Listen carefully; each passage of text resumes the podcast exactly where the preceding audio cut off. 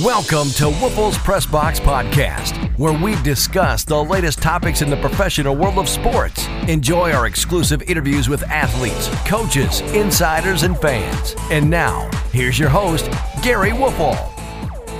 The NBA trading deadline has come and gone, and what a trading deadline it was.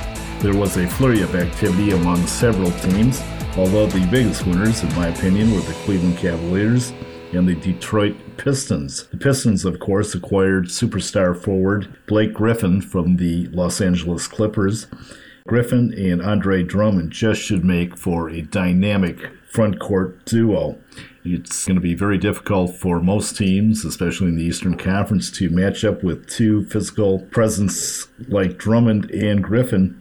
And kudos to Stan Van Gundy for making the trade. It automatically makes the Pistons a viable playoff team this year. And I would imagine next year, when they have a full camp to iron things out, they're even going to become more formidable. Certainly one of the best, if not the best, front court now in the Eastern Conference.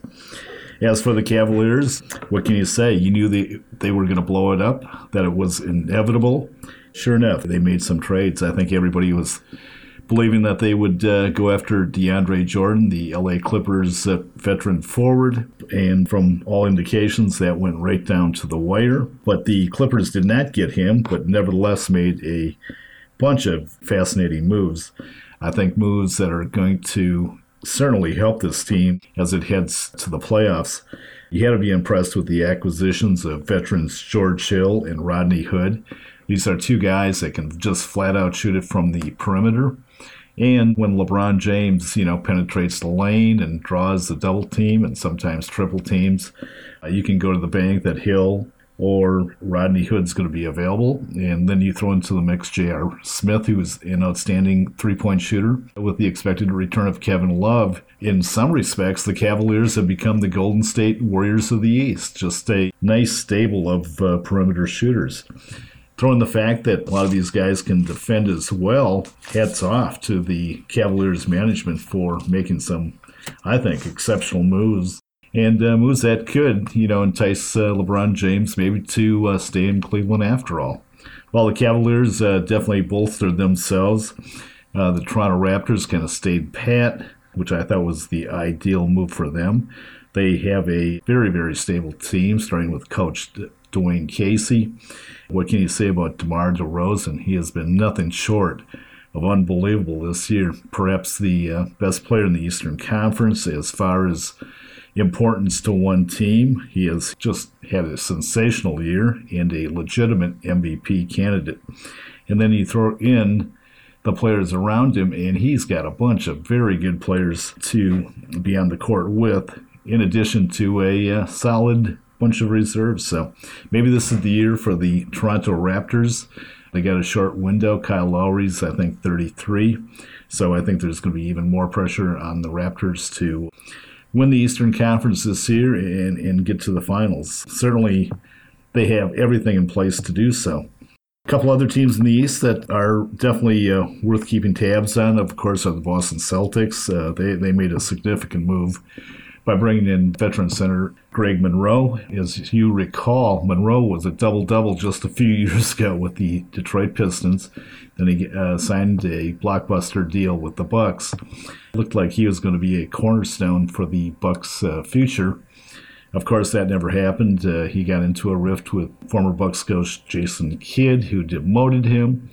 You know, Monroe then got shipped off earlier this year to Phoenix, and now, of course, he's in Boston. But Monroe is, is just a veteran player who is an exceptional low post scorer, probably one of the still one of the best low post scorers in the game. And if there was one area that the uh, Celtics definitely needed help, that was it interior scoring. So that should pan out to be a, a very good move for Danny Ainge and company.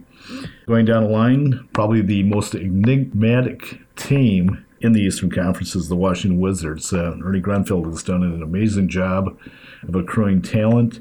Unfortunately uh, for Grunfeld and the Wizards, Wall hasn't been healthy this year and it's taken a toll. But nevertheless, this is a team that has a ton of talent. If they get their act together, if Wall gets healthy, it wouldn't shock me one bit to see the Wizards in the Eastern Conference Finals.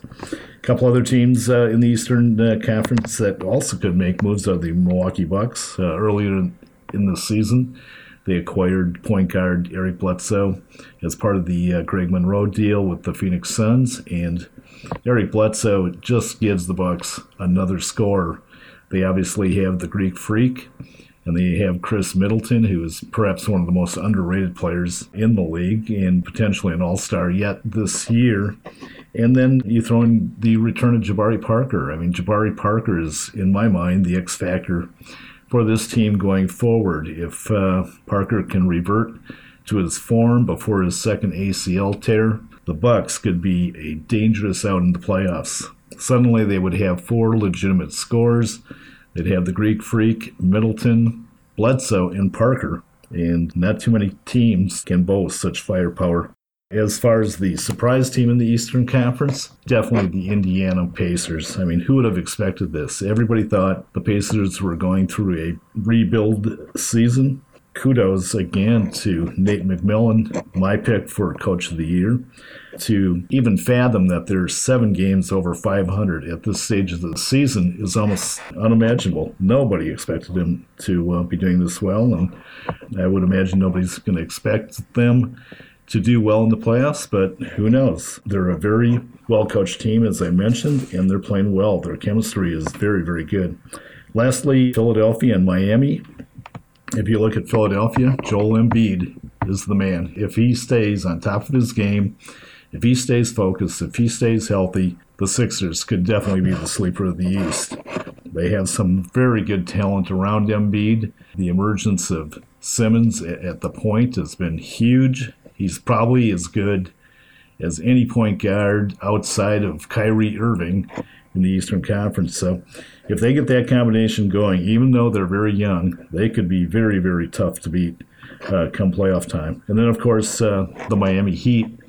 Erik Spoelstra, what can you say about him? He's done another fantastic job, perhaps the most underrated coach in the game. And Miami isn't overloaded with talent but they do have some pieces.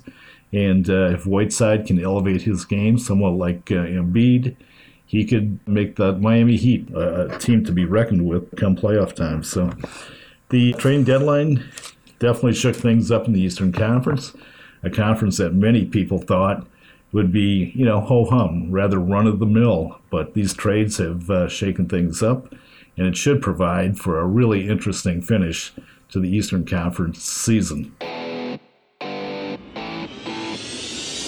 For more sports news, check back every Tuesday for our latest show. You can also follow Gary on Twitter at Gary Woelfel and WoelfelsPressBox.com.